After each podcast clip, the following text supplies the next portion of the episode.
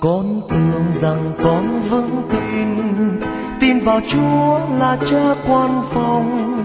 Khi cuộc sống toàn những hoa hồng, khắp đất trời là cả mùa xuân nhưng khi chẳng phải gai tê buốt, khi trời vừa lập đông băng tuyết con than van thầm trách trong lòng, con mới biết niềm tin con giống không.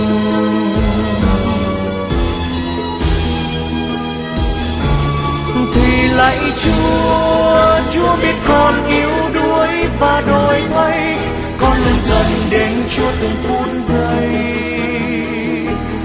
nhớ ơn chúa, con kiên trì tin thác kể từ đây, khi an vui cũng như khi sầu đây. Thưa các anh chị và các bạn, tuần vừa rồi à, có chuyện vui mà cũng có chuyện buồn. Chuyện vui là về giờ chầu thánh thể, mà chúng ta quen gọi là giờ chầu thánh thể toàn cầu từ khi ờ, có hội thánh cho đến bây giờ, chưa có lần nào mà cả thế giới cùng một lúc, cùng một giờ, từ Roma cho đến các giáo hội địa phương đều chầu thánh thể. Thế tính theo giờ Roma 5 giờ chiều thì Việt Nam mình là 10 giờ đêm.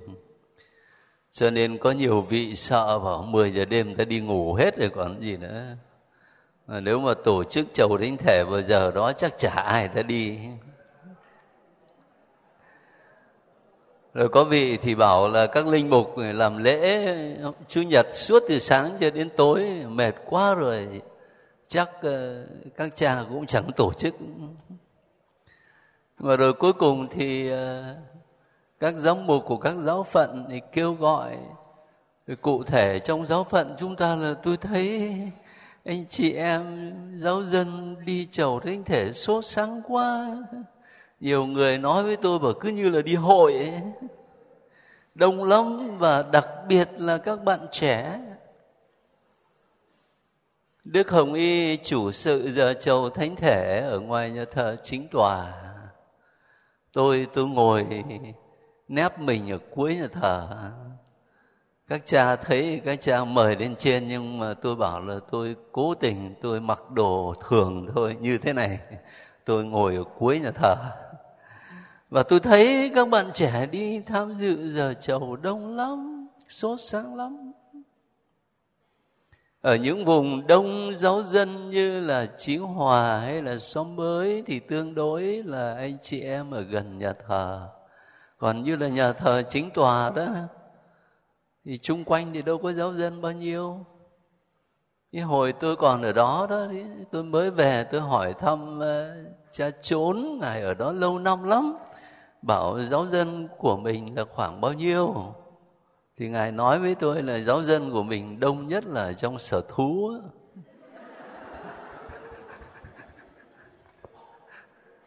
Bởi vì trước 75 thì người ta còn ở đó, chứ còn sau 75 tướng tá rồi những nhà buôn là hầu hết là đi ra khỏi Việt Nam rồi, cho nên giáo dân còn ít lắm.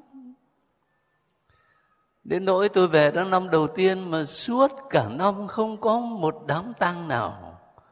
Thế tôi nghĩ trong bụng bảo chắc ở Sài Gòn người ta không chết. Đến năm sau đó thì mới có một đám nhưng mà tôi gọi là chỉ có 50% thôi. Bởi vì ông luật sư đó, ông không phải là người ở trong cái khu vực nhà thờ chính tòa mà là ở xứ bên cạnh thôi. Cho nên giáo dân tại chỗ thì không đông. Anh chị em từ các nơi đổ về đi lễ vậy thôi. Mà giờ chầu thánh thể hôm nọ là tôi thấy các bạn trẻ từ các nơi đổ về đông lắm đấy là một niềm vui đặc biệt chúa ban cho chúng ta. Nó thể hiện cái sự hiệp thông trong hội thánh. Cùng một giây phút, từ đức giáo hoàng cho đến các giáo mục của các giáo phận, cho đến anh chị em, giáo dân trên toàn thế giới, mình cùng thờ lạy thánh thể. Chúa Giêsu thánh thể thực sự là tâm điểm nối kết chúng ta với nhau thành một gia đình của Chúa. Ý nghĩa đó hết sức là đẹp. Không những là đẹp về hình thức, mà nhất là đẹp về nội dung. Thế bên cạnh chuyện vui đó thì cũng có những chuyện buồn. Tôi bắt đầu vào mùa thêm sức rồi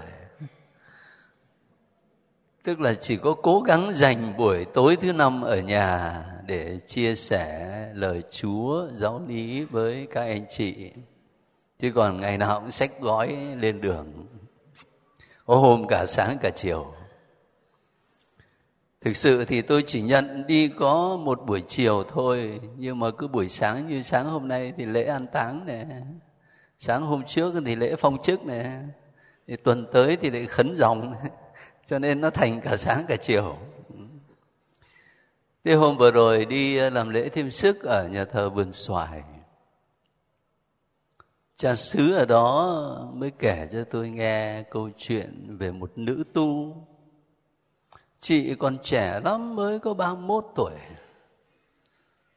Nhà dòng thì ở ngoài Huế. Thế rồi có việc gấp cho nên chị phải rời Sài Gòn đi về Huế, đi chuyến bay sớm. Ở buổi sáng thì một sơ khác chở chị đi ra phi trường ở trên đường Trường Sơn nhưng mà không biết có anh thanh niên nào nó chạy theo, nó giật đổ. Mà sơ giữ được, không bị mất. Ai dè đâu nó quay lại. Thì các sơ sợ quá, thì mới phóng xe nhanh hơn. Thì nó đuổi theo, rồi nó lấy chân nó đạp luôn và nó đạp đến mức độ mà sơ ngồi ở đằng sau thì té xuống, nó bắn đụng vào cả tường nhà người ta. Rồi vỡ luôn cả cái mũ bảo hiểm, rồi ảnh hưởng đến sọ. Rồi khi mà đưa vào nhà thương thì người ta còn khám phá ra là cả tim và phổi cũng bị nữa. Rồi được mấy ngày thì mất. Rồi chính sơ mà còn sống sót á, kể lại cái chuyện đấy. Tôi nghe mà tôi buồn quá, rồi sao bây giờ người ta dã man quá. Ăn cướp ăn trộm thì mình cũng có nghe đấy, nhưng mà cái chuyện mà đã lấy không được mà còn quay lại mà tấn công như vậy thì ghê quá. Thế cho nên ờ, các chị cũng nên cẩn thận chút chịu khó đi đâu mà sáng sớm mà việc cần thiết thì gọi cái taxi chẳng hạn. Hay làm sao cho nó bảo đảm chút? Tại vì tôi nghe có cả những giáo dân đi lễ mà để có cuốn sách kinh, nhưng mà lại không cầm sách kinh mà lại để trong giỏ sách đó. Nên nó tưởng là có cái gì ở trong rồi nó cũng giật, rồi té ra đường. Thời buổi bây giờ ghê quá thì kể cho các anh chị nghe cái câu chuyện buồn, bởi vì tôi nghe rồi tôi cứ nhớ suốt từ hôm đó tới giờ. Thì chúng ta nhớ cầu nguyện cho người chị em bị tai nạn thảm khốc như vậy. Thế lần trước thì tôi có nhận được cái lá thư hôm nay chia sẻ lại với các anh chị một chút. Thưa cha Chúng con may mắn được cha xứ quy tụ lại thành một nhóm thường xuyên đi kể chuyện tin mừng Chúa Giêsu, cũng như thăm viếng và kết thân với lương dân và các anh em tôn giáo bạn. Hay quá. Các cha nào mà nhiệt tình như thế này, rồi các anh chị và các bạn cộng tác vào, quý quá chúng con thường gặp phải thắc mắc có tính so sánh là đạo có trước rồi đạo có sau. Chẳng hạn như Chúa Giêsu thì có sau Đức Phật, Đức Khổng Tử.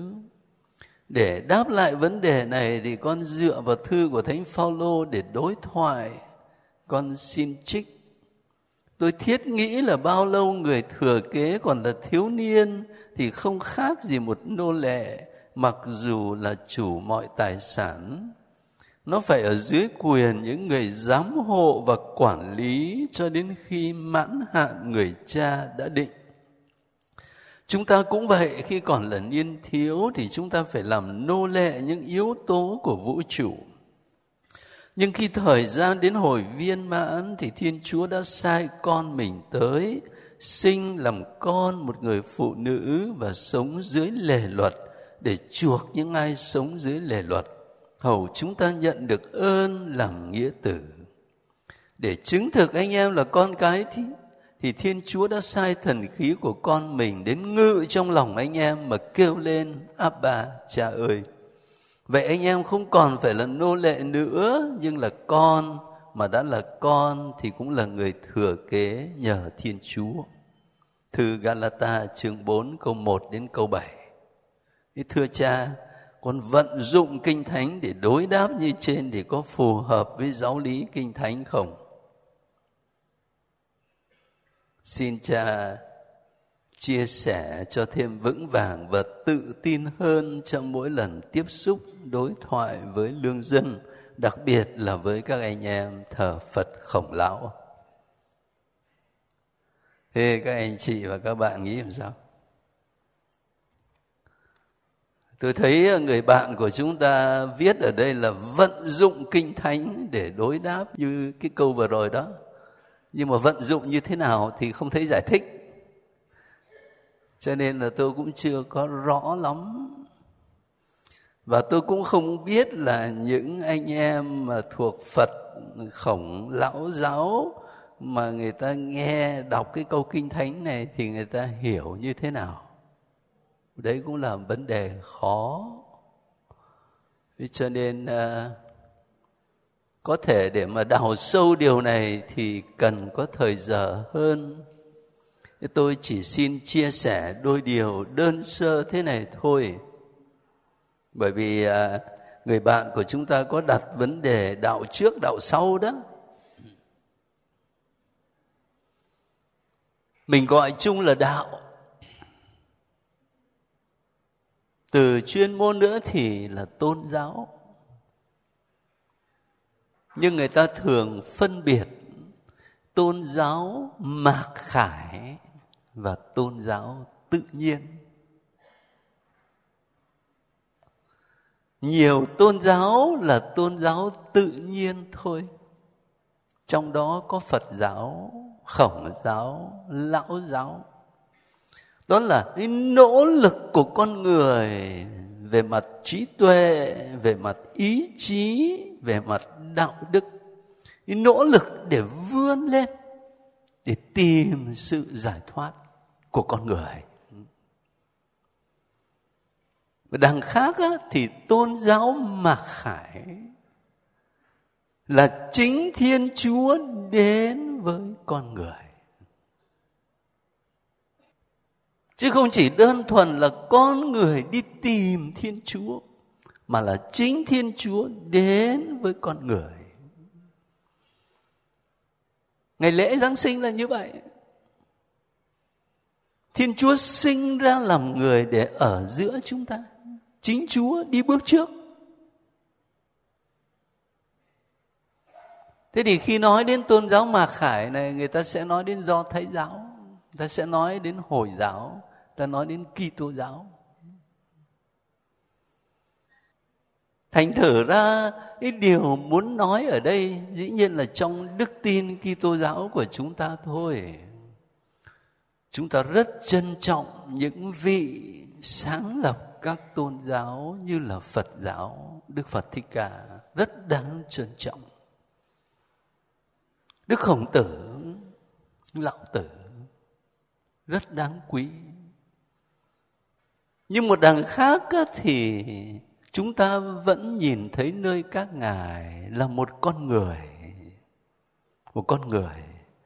Một con người dù có thông thái đến đâu, dù có đức độ đến đâu, thì nó vẫn ở trong những giới hạn của phận người. Còn Chúa Giêsu thì không phải chỉ là một con người.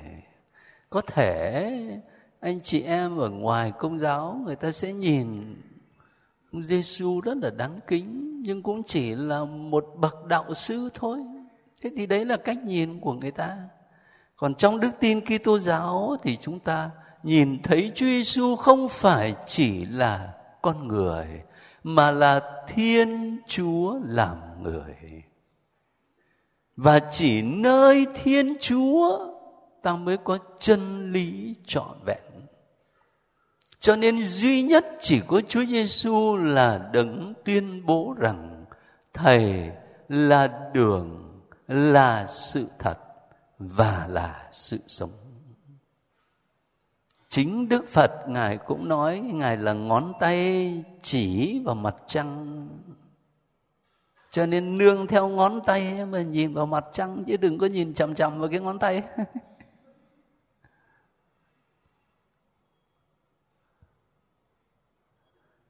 Nên nếu chúng ta lấy cái việc ờ, phân chia tôn giáo tự nhiên và tôn giáo mặc khải ấy, thì là như thế. Còn xét về mặt thời gian lịch sử thì đúng tính theo uh, niên biểu năm tháng thì Đức Phật có trước phải không? Đức Khổng Tử, Đức Lão Tử cũng có trước mấy trăm năm tính theo công nguyên nhưng chúng ta đừng quên mất là Kitô giáo đã được chuẩn bị từ thời do Thái giáo. Cái bản văn của Phaolô gửi Galata mà người bạn của chúng ta vận dụng ở đây này cũng chủ yếu là viết cho người Do Thái. Những cái từ ngữ như là lề luật với lại dưới ờ, chế độ lề luật, cái đó là của Do Thái. Và Thiên Chúa chuẩn bị từng bước một cho đến một mức chín muồi, thì Thiên Chúa mới sai con của Ngài đến để bày tỏ cho chúng ta chân lý trọn vẹn. Cho nên nếu mà nói về thời gian lịch sử thì là như thế. Đã được chuẩn bị từ do Thái giáo bản thân Chúa Giêsu Thiên Chúa xuống thế làm người thì cũng là người Do Thái. Các tông đồ là người Do Thái. Đức mẹ Maria cũng là người Do Thái.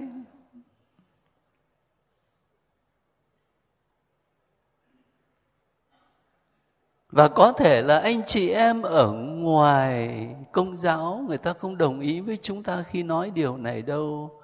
Nhưng mà một trong những cách nhìn của giáo hội công giáo về các tôn giáo khác đó là khám phá và trân trọng những nét đẹp, những nét là chân lý nơi các tôn giáo khác. Và đồng thời nhìn những nét đẹp những khía cạnh của chân lý ấy như là hạt mầm mà thánh thần đã gieo nơi các tôn giáo khác và nó là sự chuẩn bị để cho người ta đến một lúc nào đó đón nhận Chúa Giêsu là chân lý trọn vẹn. Nếu tôi nói là anh chị em ở ngoài công giáo, họ không dễ chấp nhận cái cách trình bày như vậy đâu. Nhưng mà đây, tôi đang nói với các anh chị là người công giáo. Cái cách nhìn của giáo hội công giáo.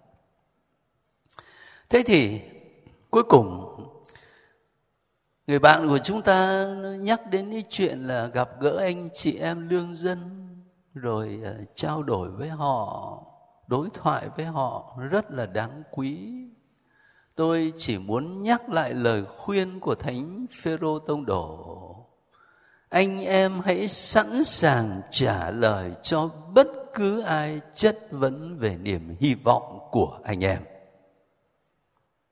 Cho nên các anh chị và các bạn ở đây, học kinh thánh, học giáo lý để có khả năng trả lời những chất vấn của người ta về đức tin, về niềm hy vọng, về tin mừng Chúa Giêsu, đó là điều đáng quý. Nhưng mà thánh phêrô nói thêm, phải trả lời một cách hiền hòa và với lòng kính trọng. Đừng để nó biến thành cuộc đấu khẩu. Khi mà đã trở thành một cuộc cãi vã đó, thì không có bên nào thắng và không có bên nào thua. Chỉ có chân lý thua thôi.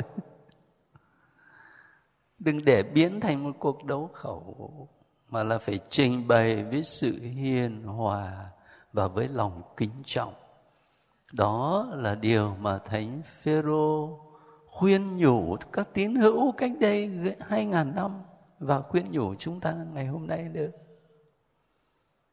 Và đi liền với đối thoại về mặt lý trí đó, nó phải có cái sự đối thoại của con tim và đối thoại của đời sống. Có nghĩa là chính đời sống của mình và tốt hơn nữa là đời sống của cả cái cộng đoàn công giáo ở gần gũi đó, nó là lời chứng cho tin mừng. Nhiều anh chị em lương dân cuối cùng họ quyết định trở thành người công giáo là vì những điều mà đánh động đời sống thực tế của họ. Ví dụ người ta thấy người công giáo xong họ thương nhau, chăm sóc cho nhau cụ thể nhất là những dịp có ai đau yếu, gặp khó khăn hay là ma chay gì đó, người ta xúm lại, người ta giúp đỡ nhau. Rồi hơn nữa, người ta giúp đỡ cả những người ngoài công giáo nữa. Họ được đánh động vì những chứng từ của đức yêu thương. Cho nên không chỉ đối thoại bằng lý trí, mà đối thoại bằng con tim và cuộc sống. Đấy là một vài điều mà tôi ờ, muốn gợi ý thêm chia sẻ với người bạn à, gửi thắc mắc và cũng là chia sẻ với tất cả các anh chị. Vậy thế bây giờ chúng ta phải dành thời giờ cho đề tài của mình chứ. Chứ nếu không thì nó không bao giờ chấm hết được. Coi như là các anh chị đã cùng với tôi tìm hiểu về giáo hội rồi. Rồi chúng ta đã chiêm ngắm mẹ Maria là mẹ của hội thánh rồi. Thế hôm nay tiếp tục ở trong kinh tin kính, phần cuối, chúng ta đọc là tôi tin phép tha tội. Kinh tin kính của các thánh tông đồ. Tôi tin phép tha tội. Cái kinh nghiệm về tội lỗi là một kinh nghiệm gắn liền với con người ở đây hầu hết là các anh chị đã học kinh thánh với tôi, nhớ lại coi, sách sáng thế Hai chương đầu của sách sáng thế kể về việc Thiên Chúa tạo dựng vũ trụ, rồi tạo dựng con người, rồi đặt con người trong vườn địa đàng. Đến chương thứ ba thì nói về cái gì? Nhớ lại coi. Sa ngã. Ai sa ngã?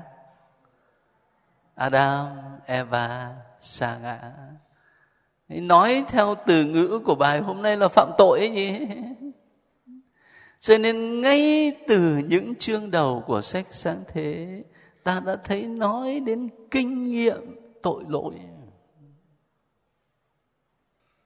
và chính tội lỗi dẫn đến hậu quả là đau khổ tràn ngập trần gian. Rồi nó không chỉ là kinh nghiệm mà được ghi lại trong sách thánh một cách tổng quát như vậy, nhưng nó còn là kinh nghiệm cá nhân của các anh chị và của tôi nữa chứ. Có ai trong chúng ta không có kinh nghiệm về phạm tội?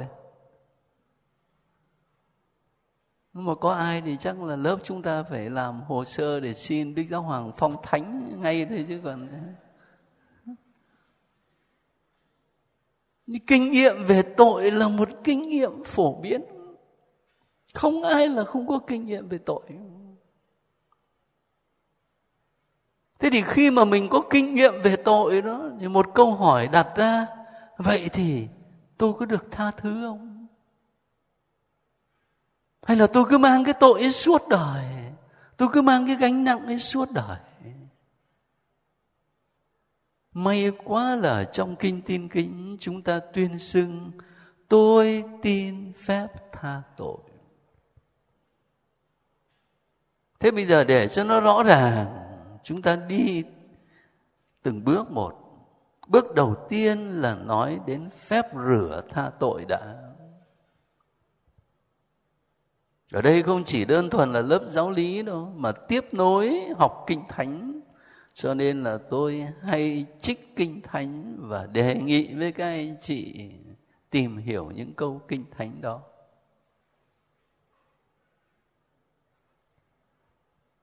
May mắn là đã được viết ở trên bảng rồi, thế cho nên bây giờ tôi mời các anh chị đọc với tôi coi do Gioan 20 22 đến 23 anh em hãy nhận lấy thánh thần. Anh em tha tội cho ai thì người ấy được tha. Anh em cầm giữ ai thì người ấy bị cầm giữ. Cái bối cảnh của câu này là gì? Lúc nào? Chúa Giêsu sống lại phải không rồi người hiện đến với các môn đệ. Các ông đang ở trong căn phòng mà cửa đều đóng kín. Rồi chúa ban bình an.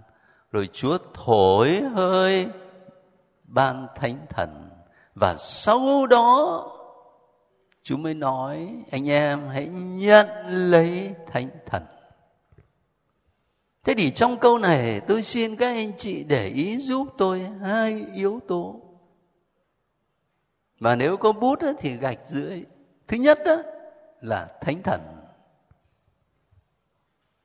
Và thứ hai là anh em.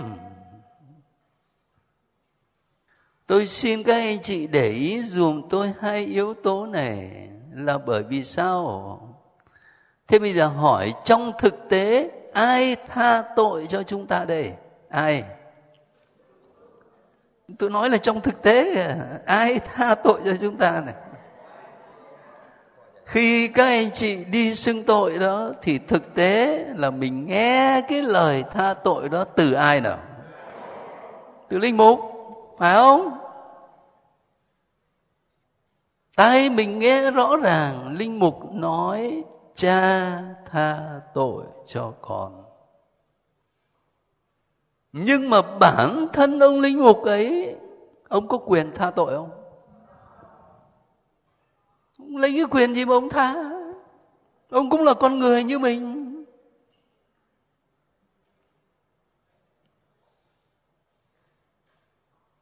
Mình không biết là ông phạm tội gì, nhưng mà ông ấy cũng là con người, cũng có những lỗi lầm, yếu đuối như mình. Có một lần một anh chia, một người giáo dân trí thức chia sẻ với tôi. Ông ấy thì không đạo đức lắm đâu. Nhưng ông bảo hôm đấy ông ấy vào nhà thờ, không phải giờ lễ, mà trước giờ lễ. Ông thấy hình ảnh một bà cụ già quỳ ở chỗ tòa giải tội. Thế đằng sau cái tòa giải tội đó thì chắc là có linh mục rồi, nhưng mà bị che rồi cho nên không thấy. Chỉ thấy cái gì? Chỉ thấy cái chân của ông ấy thò ra. Mà ông ấy đi cái đôi dép nhựa đó. Rồi ông ấy cứ quẫy lên quẫy xuống thế này. Mà ở ngoài đó thì là một bà cụ đang quỳ gối rất là đạo đức thanh thiện. Mà chính cái hình ảnh đấy đánh động những người giáo dân này ông ý thức được rằng không phải là ông linh mục ấy. Thì ông linh mục mà ông ngồi trong tòa giải tội ông bắt chân chữ ngũ thì chân ông cứ vẫy lên vẫy xuống này, theo nhịp đôi dép vậy. Ông không phải ông ấy mà là chúa hành động qua ông. Thế cho nên trong thực tế ta đi xưng tội nghe cái lời tha tội từ các linh mục nhưng phải thêm cái yếu tố đầu tiên. Yếu tố đó là thánh thần. Anh em hãy nhận lấy thánh thần. Và vì vậy, khi chúng ta đi xưng tội mà nghe đọc lời tha tội cho đầy đủ thì không chỉ có mỗi câu cha tha tội cho con câu đó chỉ là kết luận. Còn cả một câu dài phía đằng trước, thiên chúa là cha hay thương xót, đã nhờ sự chết và sự sống lại của con chúa mà giao hòa thế gian với chúa và ban ơn thánh thần để tha tội. Xin chúa dùng tác vụ của hội thánh mà ban cho con ơn tha thứ và bình an vậy sau đó mới đọc cái lời xa dài có cả một câu dài như vậy. Lý do làm sao các anh chị hiểu, tôi xin các anh chị để ý dùm một câu kinh thánh rất ngắn, rất quen. Nhưng mà hai yếu tố chúng ta đừng có quên đi trước cái động từ tha tội. Anh em tha tội, con người thừa tác viên là linh mục ngồi trong tòa giải tội.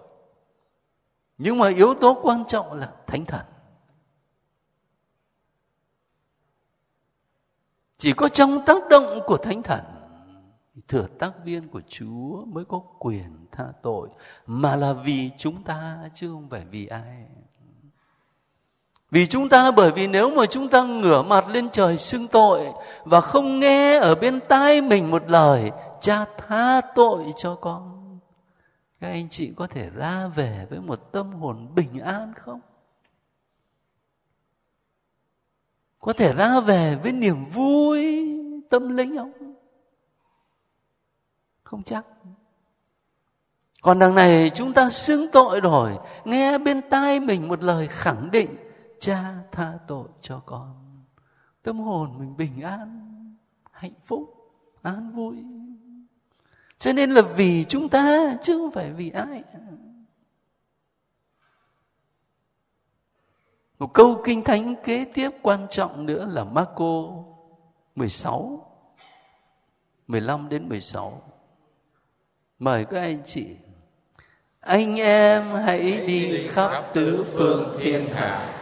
loan báo tin mừng cho mọi loài thù tạo ai tin và chịu phép rửa sẽ được cứu độ. Ở đây á, cái từ được nhấn mạnh là phép rửa.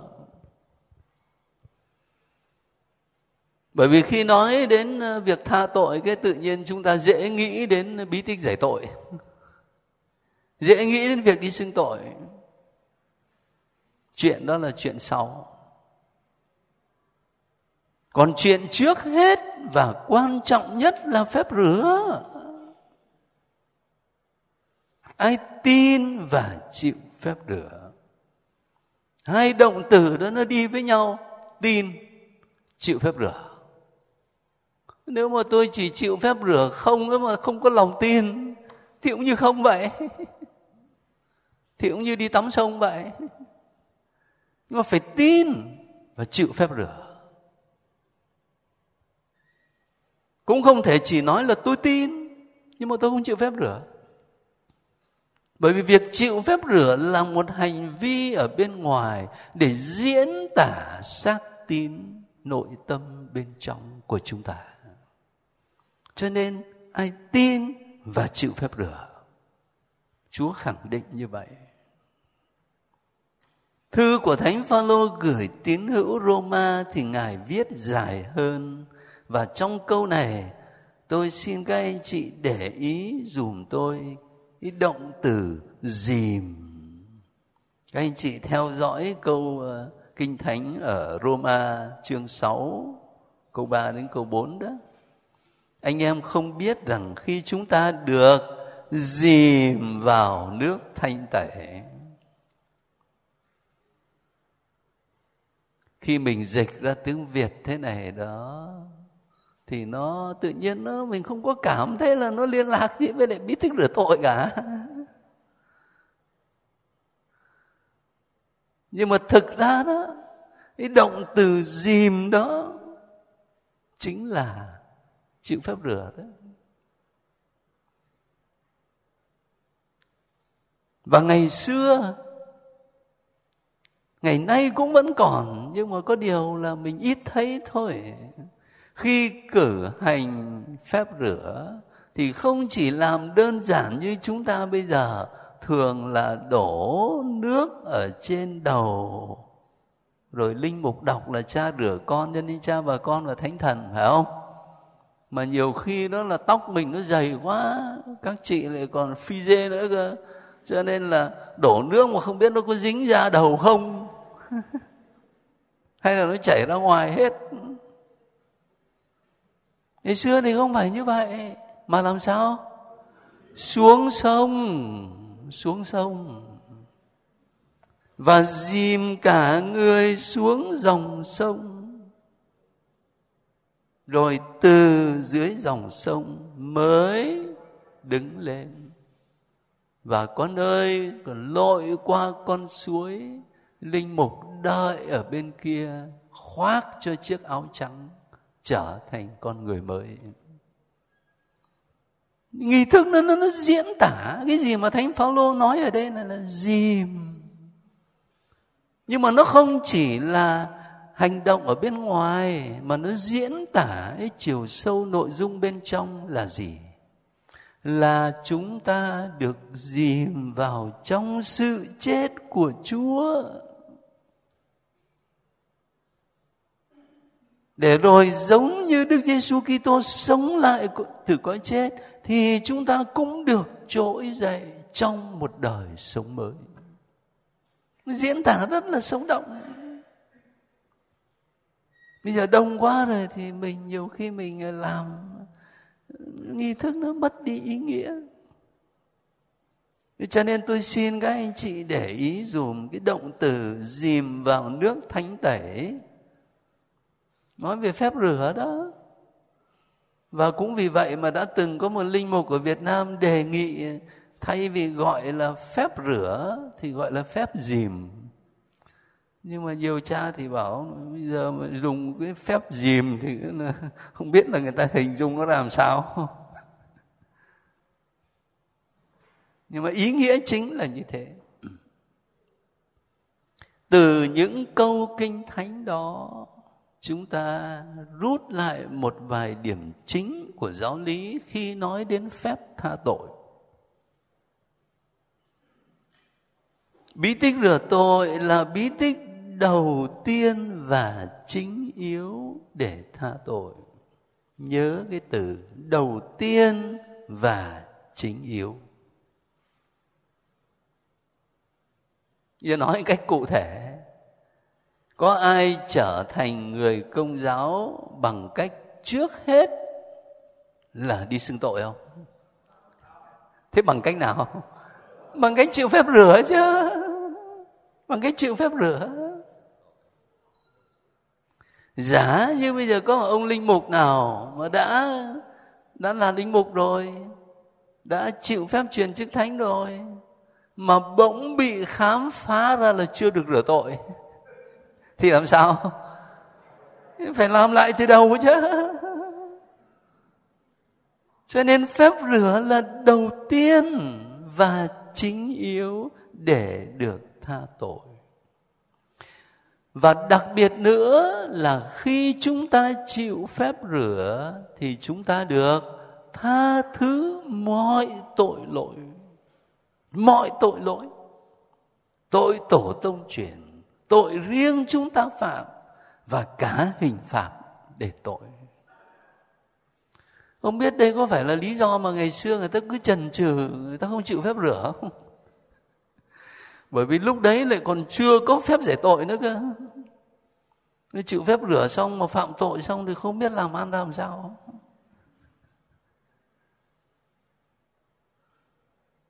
Cho nên ở đây là mình phải nhấn mạnh đến bí tích rửa tội. Rồi từ đó, ta nhìn vào lịch sử của hội thánh và vào kinh nghiệm sống của con người. Chịu phép rửa không có nghĩa là mình không còn bị cám dỗ phạm tội nữa, đúng không? Mình được tha thứ mọi tội lỗi, nhưng kể cả sau khi chịu phép rửa, chúng ta vẫn bị dục vọng quấy nhiễu tấn công. Đấy là kinh nghiệm của tất cả mọi người. Không ai hơn ai. Và một kinh nghiệm nữa là khi bị dục vọng tấn công như thế, thì có những lần chúng ta chiến thắng vượt qua được. Nhưng mà có phải lần nào cũng chiến thắng không? Có ai đó nói vào các thánh mỗi ngày phạm tội bảy lần mình có kinh nghiệm là chiến thắng được cơn cám dỗ, nhưng đồng thời cũng có kinh nghiệm là xa trước cám dỗ.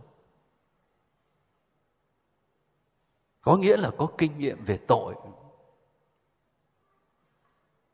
Vậy thì khi mà mình mắc tội như thế, sau khi chịu phép rửa rồi, thì làm sao bây giờ? Ấy, cho nên là ngoài bí tích rửa tội, chúng ta mới nói đến bí tích. Người công giáo mình quen gọi là giải tội. Nhưng mà bí tích này có nhiều tên lắm. Bí tích giao hòa, bí tích thống hối ở trong sách ờ, giáo lý hội thánh công giáo mà bản tiếng việt đó thì họ dùng cái từ là bí tích thống hội đó là bí tích mà nhờ đó tội của mọi hối nhân có thể được tha thứ, cho dù họ có phạm tội mãi đến ngày cuối cùng của cuộc đời. Bởi vì thực sự, nhiều khi không phải chúng ta cố tình nhưng mà một tai nạn xảy đến rất bất ngờ. Anh chị có dám chắc là trong giây phút đấy mình hoàn toàn thanh khiết trước mặt chúa không? Có thể mình có tội nào đó mà mình chưa kịp đi xưng tội mà tội trọng ấy nhé thành thử ra ở phần này nói đến phép rửa tha tội, là muốn nhấn mạnh đến bí tích rửa tội nhưng mà đồng thời cũng nói đến bí tích thống hối, bí tích giải tội. Thiên chúa biết rõ chúng ta hơn chúng ta biết mình. Ngài biết mình yếu đuối và ngài là cha giàu lòng thương xót, cho nên ngài tha thứ tội lỗi cho mình. Và ngài sử dụng những phương tiện rất là cụ thể để chúng ta đón nhận ơn tha thứ đó. Ngưng lại ở đó thì chưa đủ. Đấy là về phía thiên chúa tha thứ cho chúng ta. Bây giờ thực thi cái ơn tha thứ của chúa như thế nào? Thì phần thứ hai, tôi gợi ý về cái gọi là quyền chìa khóa để xem cái từ quyền chìa khóa này có nghĩa gì thì tôi mời các anh chị đọc với tôi câu kinh thánh trong tin mừng Matthew chương 16 câu 18 đến 19 chắc là có ở trên bảng. Con là Phêrô, nghĩa là đá. Trên đá này thầy sẽ xây hội thánh của thầy và quyền lực tử thần sẽ không thắng nổi. Thầy sẽ trao cho con chìa khóa nước trời. Dưới đất con cầm buộc điều gì? trên trời cũng sẽ cầm buộc. Dưới đất con tháo cởi điều gì? trên trời cũng sẽ tháo cởi như vậy ở trong bản văn tin mừng vừa rồi đó, cái từ chìa khóa nước trời được in đậm. Bởi vì chúng ta đang nói đến quyền chìa khóa. Mình vẫn nhìn thấy hình ảnh của thánh phêrô cầm chìa khóa. Câu kinh thánh nền tảng là ở đây này. Chìa khóa để mở, chìa khóa để đóng, chìa khóa để tháo cởi, chìa khóa để cầm buộc. Nhưng tôi xin các anh chị để ý dùm hai từ rất nhỏ trong câu kinh thánh này.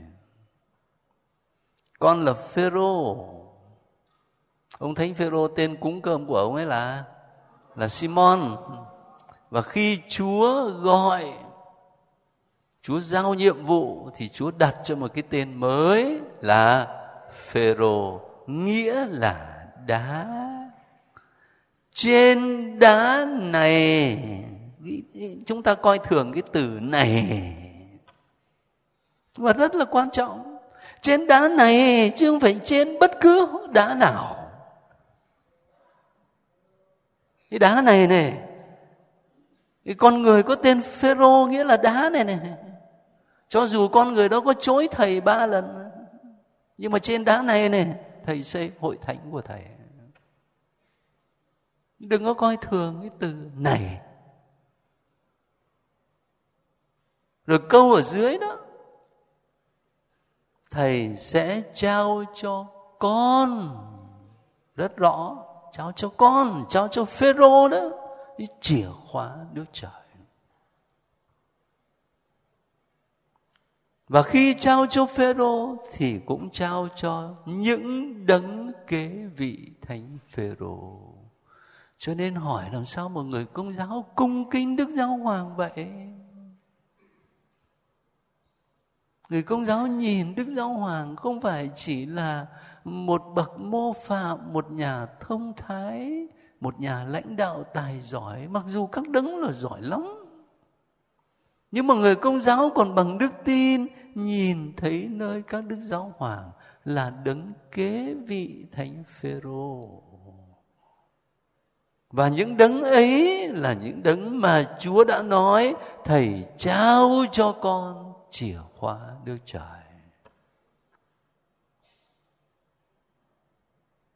Cho nên ở phần này, cái câu này tôi muốn nói trước cái điểm nhấn đó là Thiên Chúa tha thứ cho chúng ta. Nhưng mà ơn tha thứ ấy được ban cho mình qua qua giáo hội. Qua giáo hội của Chúa đừng tách giáo hội của chúa ra khỏi chính chúa rồi một cách cụ thể hơn về việc qua giáo hội đó thì các anh chị để ý lời của Thánh Phaolô ở trong thư thứ hai Corinto chương 5 câu 17 câu 18 Phàm ai ở trong Đức Kitô đều là thụ tạo mới Cái cũ đã qua và cái mới có đây rồi mọi sự đều do bởi Thiên Chúa là đấng đã nhờ Đức Kitô mà cho chúng ta được giao hòa với Ngài và trao cho chúng tôi chức vụ giao hòa. Thiên Chúa là đấng thực hiện những việc giao hòa. Nhưng mà Chúa trao cho các tông đồ chức vụ giao hòa. Và cái chức vụ ấy được tiếp nối nơi những người kế vị các thánh tông đồ là các giám mục. Rồi nơi những cộng sự viên của hàng giám mục, các linh mục. Ý thừa tác vụ giao hòa. Đấy, các anh chị có thấy không? Những câu kinh thánh dẫn chúng ta đi từng bước một á. Thiên Chúa tha thứ qua giáo hội thì giáo hội thực thi cái thừa tác vụ giao hòa đấy qua những thừa tác viên của mình và ơn tha thứ của Chúa thì làm sao? Tin mừng Matthew chương 18 21 Thánh Phêrô hỏi Chúa, thưa thầy, nếu anh em con mà cứ xúc phạm đến con thì con phải tha cho nó mấy lần? Có đến bảy lần không? ông ấy tưởng bảy lần là to lắm. Bởi vì mình nói là quá tam ba bận mà. Đây như ông những bảy lần là gấp đôi mình rồi. Ai dè đâu, chúa bảo là, thầy không bảo là đến bảy lần, nhưng là bảy mươi lần bảy bảy mươi lần bảy không có nghĩa là các anh chị về lấy máy tính ra làm con số nhân nó thành bao nhiêu và cứ thế mà đếm. Quá cái số đó là tao không tha nữa. Nhưng mà 70 lần 7 có nghĩa là vô hạn. Vô hạn. Ơn tha thứ của thiên chúa là như thế. Tha thứ đến vô cùng có một lời cầu nguyện của Chúa Nhật nào đó rất hay. Lạy Chúa, Chúa biểu lộ quyền năng của Chúa bằng sự tha thứ. Chúng ta ở đời người ta thường biểu lộ quyền lực với người khác bằng sự đàn áp còn chúa biểu lộ quyền năng của chúa bằng sự tha thứ rất lạ lùng. Thế những câu kinh thánh căn bản như thế giúp cho mình hiểu giáo lý hội thánh công giáo. Khi nói đến quyền chìa khóa, Sách giáo lý trình bày là Đức Kitô phục sinh sai các tông đồ đi rao giảng để kêu gọi người ta hối cải và tin rồi truyền thông cho họ ơn tha thứ tội lỗi nhờ bí tích rửa tội, giao hòa họ với Thiên Chúa và với hội thánh nhờ cái quyền chìa khóa. Quyền chìa khóa mà các ngài đã lãnh nhận từ Đức Kitô. Khi chúng ta đọc, chúng ta chả hiểu quyền chìa khóa làm sao. Thế nhưng mà trước khi đọc, mình đã đọc mấy câu kinh thánh rồi. Thì mình sẽ hiểu rõ khi nói đến quyền chìa khóa nghĩa là gì? Thành thử ra, hội thánh có sứ vụ và có quyền tha thứ thật sự các tội lỗi. Nhờ thừa tác vụ của các tông đồ và những vị kế nhiệm các ngài. Ngoài bí tích giải tội ra, những việc khác ở trong hội thánh ví dụ ngay cả chuyện hôn nhân khác đạo mà phải xin phép chuẩn. Ông linh mục có quyền không? Hả? Ông linh mục có quyền cho không? Có thưa không? Ông linh mục giúp cho đôi bạn làm giấy tờ rồi gửi lên đức giám mục.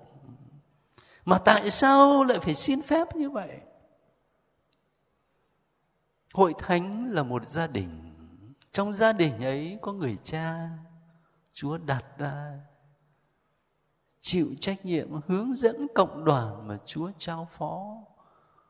Cho nên khi mà mình làm những cái việc gì nó ngoài cái bình thường, thì mình phải xin phép, giống như trong gia đình của mình.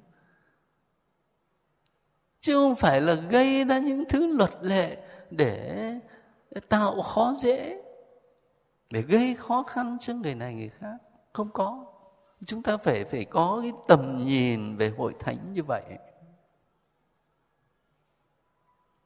rồi như là câu kinh thánh, Chúa Giêsu đã nói, không phải là tha đến bảy lần mà bảy mươi lần bảy thế thì không có tội lỗi nào cho dù nặng nề đến mấy đi nữa mà Chúa không tha thứ cho chúng ta. Mà hội thánh không tha thứ cho chúng ta. Cái điều quan trọng là mình có trải lòng mình ra để đón nhận ơn tha thứ của Chúa không thôi. Và hỏa ngục nó là cái chỗ đấy. Hỏa ngục là cái chỗ mà khi mình khép kín lại trong sự tuyệt vọng của mình mình không dám tin vào lòng thương xót. Thánh phêrô cũng khác juda chỗ đó. Ông ấy cũng phạm tội, chối thầy ba lần nhưng mà khi bắt gặp cái ánh mắt của thầy nhớ lại những gì thầy đã báo trước. Hối hận về tội lỗi của mình khóc lóc. Có sách lại còn nói ông khóc đến mòn cả hai má. Ông Juda thì khác. Juda thì ông ấy cũng ý thức về tội của ông ấy vậy. Và bằng chứng là ông ấy có xài 30 đồng bạc đó không? Dạ không, ông ấy đem 30 đồng đó ông ấy trả cho người ta. Tức là ông ý thức cái hành động mình sai trái chứ. Nhưng mà khác Thánh Phêrô chỗ là ông ấy khép lại trong sự tuyệt vọng ông ấy không dám tin là chúa có thể tha cho mình ông không dám tin là lòng thương xót của chúa lớn hơn tội lỗi của mình cho nên ông ấy tự kết liễu cuộc đời. Chứ còn thì tội nào đi nữa, chúa cũng tha cho chúng ta, hội thánh cũng tha cho chúng ta. Nếu mình mở lòng ra mà sám hối. Đấy là những nét chính tôi muốn chia sẻ với các anh chị khi chúng ta nói đến phép tha tội. Bây giờ đã trễ rồi. Chúng ta dừng lại ở đây cùng với nhau sống một hai phút thinh lặng để cho lời của chúa thấm vào lòng mình rõ nét hơn.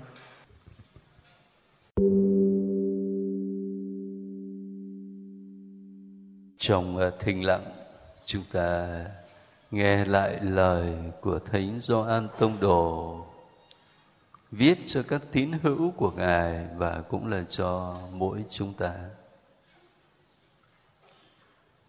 Nếu lòng chúng ta có cáo tội chúng ta, thì thiên chúa còn cao cả hơn lòng chúng ta. Và ngài biết hết mọi sự.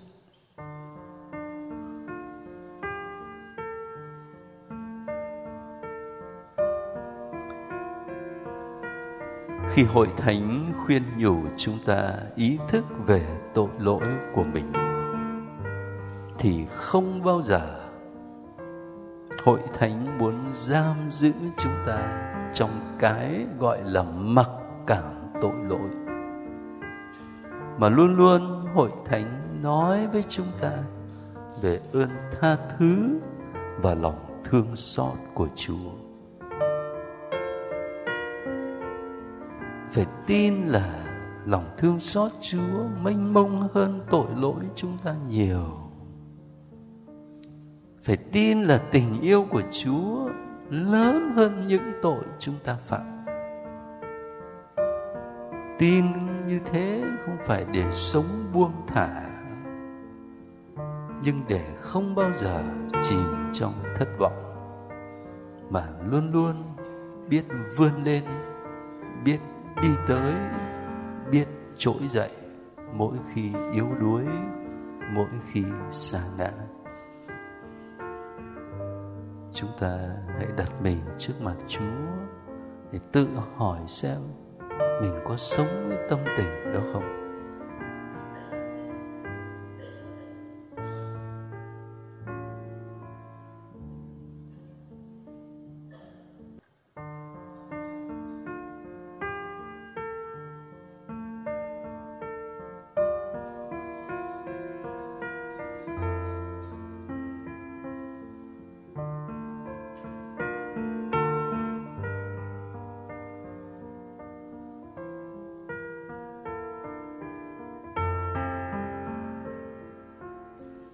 Bây giờ đây với ý thức mình là kẻ có tội và đồng thời cũng tin vào tình thương tha thứ của Chúa chúng ta hãy mượn lấy tâm tình của tác giả Thánh Vịnh 51 để cầu nguyện. Lạy Thiên Chúa xin, xin lấy lòng nhân hậu xót thương con. Mở lượng hãy hà xóa tội con đã phạm xin rửa con sạch hết lỗi lầm. Tội lỗi con, xin ngài thanh tẩy. Xin dùng cành hương thảo rẫy nước thanh thanh con. Con sẽ được tinh tuyền. Xin rửa con cho sạch. Con sẽ chăng hơn tuyết. Lạy chúa trời xin mở miệng con, cho con cất tiếng ngợi khen ngài.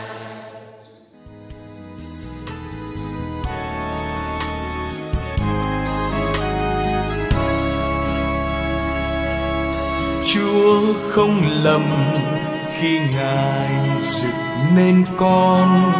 Dù lời Ngài con không giữ tròn vì Chúa đã biết từ ngàn xưa rằng thân con bơi cho bụi và được cứu mang trong tội lỗi. Nhưng lòng Chúa qua bao la, dù cho bao phen con yếu đuối, thành tâm xin ăn năn thống hối là ngài ai thứ tha. Chúa không lầm khi ngài đành hy sinh, để rồi nhìn con không đáp tình. Vì chúa đã biết từ ngàn xưa, con mang thân thể nặng nề, là con luôn mê mại trần thế. Chúa qua bao la dù cho bao phen con yếu đuối thành tâm xin ăn năn thống hối là ngài là ai thứ tha?